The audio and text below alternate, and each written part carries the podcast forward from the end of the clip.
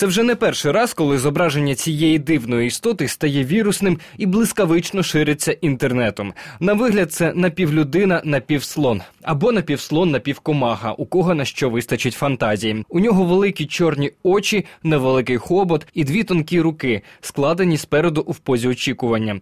Через таку специфічну позу і невинний погляд користувачі мереж назвали це створіння почекуном. Фотографії почекуна поширювались мережею з підписами Я щось натиснула і все пропало. Не натискай, все пропаде. Коли зламав щось в гостях і робиш вигляд, що так і було. Коли доп'єте, не викидайте пляшечку. Я хотів полагодити, але доламав. Та з іншими. Почекуна навіть посадили на всесвітньо відомі полотна. Так він став Моною Лізою та дівчинкою з персиками.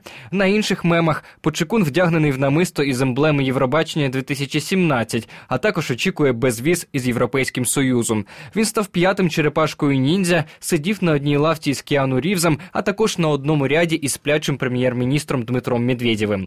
Насправді ця істота скульптура голландської авторки. У неї є своя історія. Створила Почекуна молода художниця художниця Магріт Ван Бріфорд. За її задумом, це мала б бути дитина, котра чекає в черзі на прийом до лікаря. Назвала вона скульптуру Гомункулус локсодонтус людиноподібний слон. Він символізує сумного пацієнта, який чекає на свою чергу. Я вирішила не торкатися теми наукових досліджень у галузі медицини і присвятити свою роботу пацієнтам, які очікують. Вони усе терпляче сидять у очікуванні діагнозів, сподіваючись, що для них усе обернеться добре. Я створила їм постійного компаньйона, який завжди терпляче очікує свою чергу. За свою роботу Маргаріт отримала приз глядацьких симпатій на виставці Більде ін Ляйде. Зараз гомункулос Локсодонтус сидить на лавці перед дитячою лікарнею у Лейдені і вже став місцевою знаменитістю. І з ним масово фотографуються і роблять селфі.